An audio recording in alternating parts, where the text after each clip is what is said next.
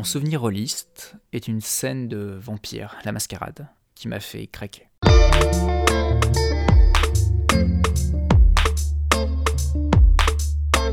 Sommes fin 2017, et comme à mon habitude, j'étais le compteur, entouré de ma belle coterie, avec qui je jouais depuis plus de deux ans. Les personnages sont dans une situation critique. Le moral est au plus bas, et l'un des leurs, le gangrel, souhaite même quitter la coterie et la Camarilla, leur secte, pour rejoindre les fanatiques du sabbat.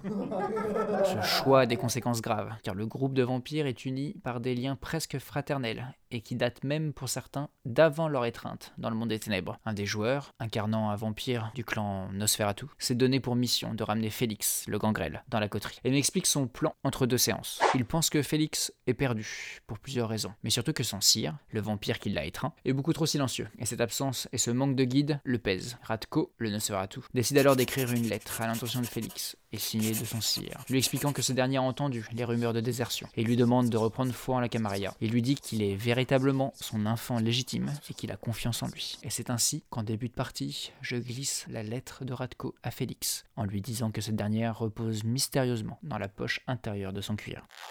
Félix la lit, reste muet, puis la déchire.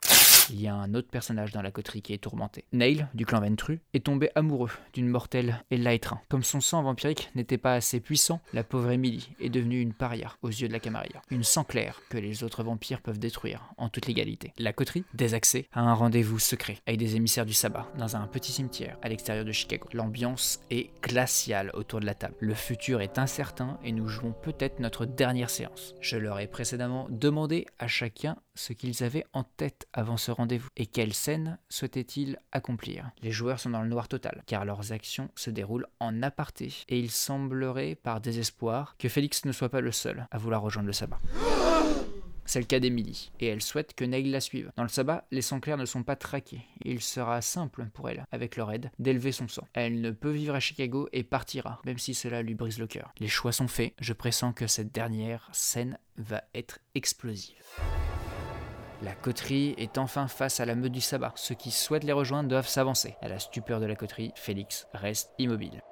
Mais Emily, puis Neil, s'avancent. Cela peut paraître assez classique comme ça, mais il faut bien nous imaginer à bout de souffle, après des années sur une campagne qu'on adore, sur le point de dire adieu à des personnages, sur une musique bien drama. On était à fond, plus quelques bières. Neil jette un dernier regard à ses frères, une dernière parole, puis suit son infante dans le caveau, où doit se dérouler le rituel d'initiation. Ce dernier point est une surprise, et le reste de la coterie n'est pas trop chaud. Mais la meute du sabbat, plus nombreuse, sort les armes et les presse de reculer. Leur plan mortifère se met en marche. Ils ne souhaitent pas deux nouveaux membres, mais un seul, véritable, digne de leur rang. Dans le caveau, le taillissement caché dans la poche d'Emily tombe en cendres, et cette dernière ressent une soif atroce que seul le sang de Neil pourrait stopper. Ils sont piégés. Le sabbat n'a que faire de leur amour. Face à ce retournement, et en entendant les hurlements de Neil et Emily qui s'entredéchirent, la coterie, ressoudée, décide de passer à l'assaut, sachant que leurs chances de vaincre sont proches du néant. Et là, apparaissant sur la route du cimetière, la force armée en moto de la Camarilla se jette au cou de la bleue. La coterie stupéfaite se retourne vers Félix, qui, après le combat, fier, leur annonce qu'il avait profité de la scène avant le rendez-vous pour prévenir en secret les autorités de la Camarilla. Questionné sur ce changement brutal d'avis, Félix répond qu'il a reçu une lettre de son sire, qu'il l'a touché et remis sur le droit chemin.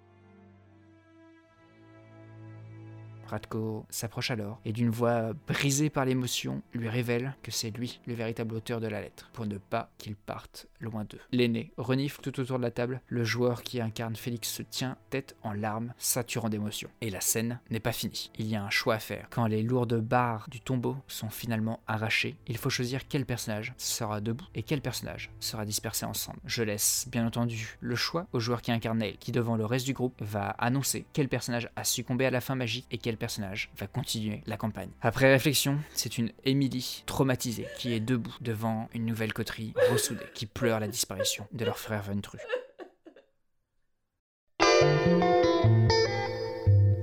Clap de fin, la partie s'achève, trinque à la mémoire de Neil, et il n'y avait pas que la coterie qui était en larmes.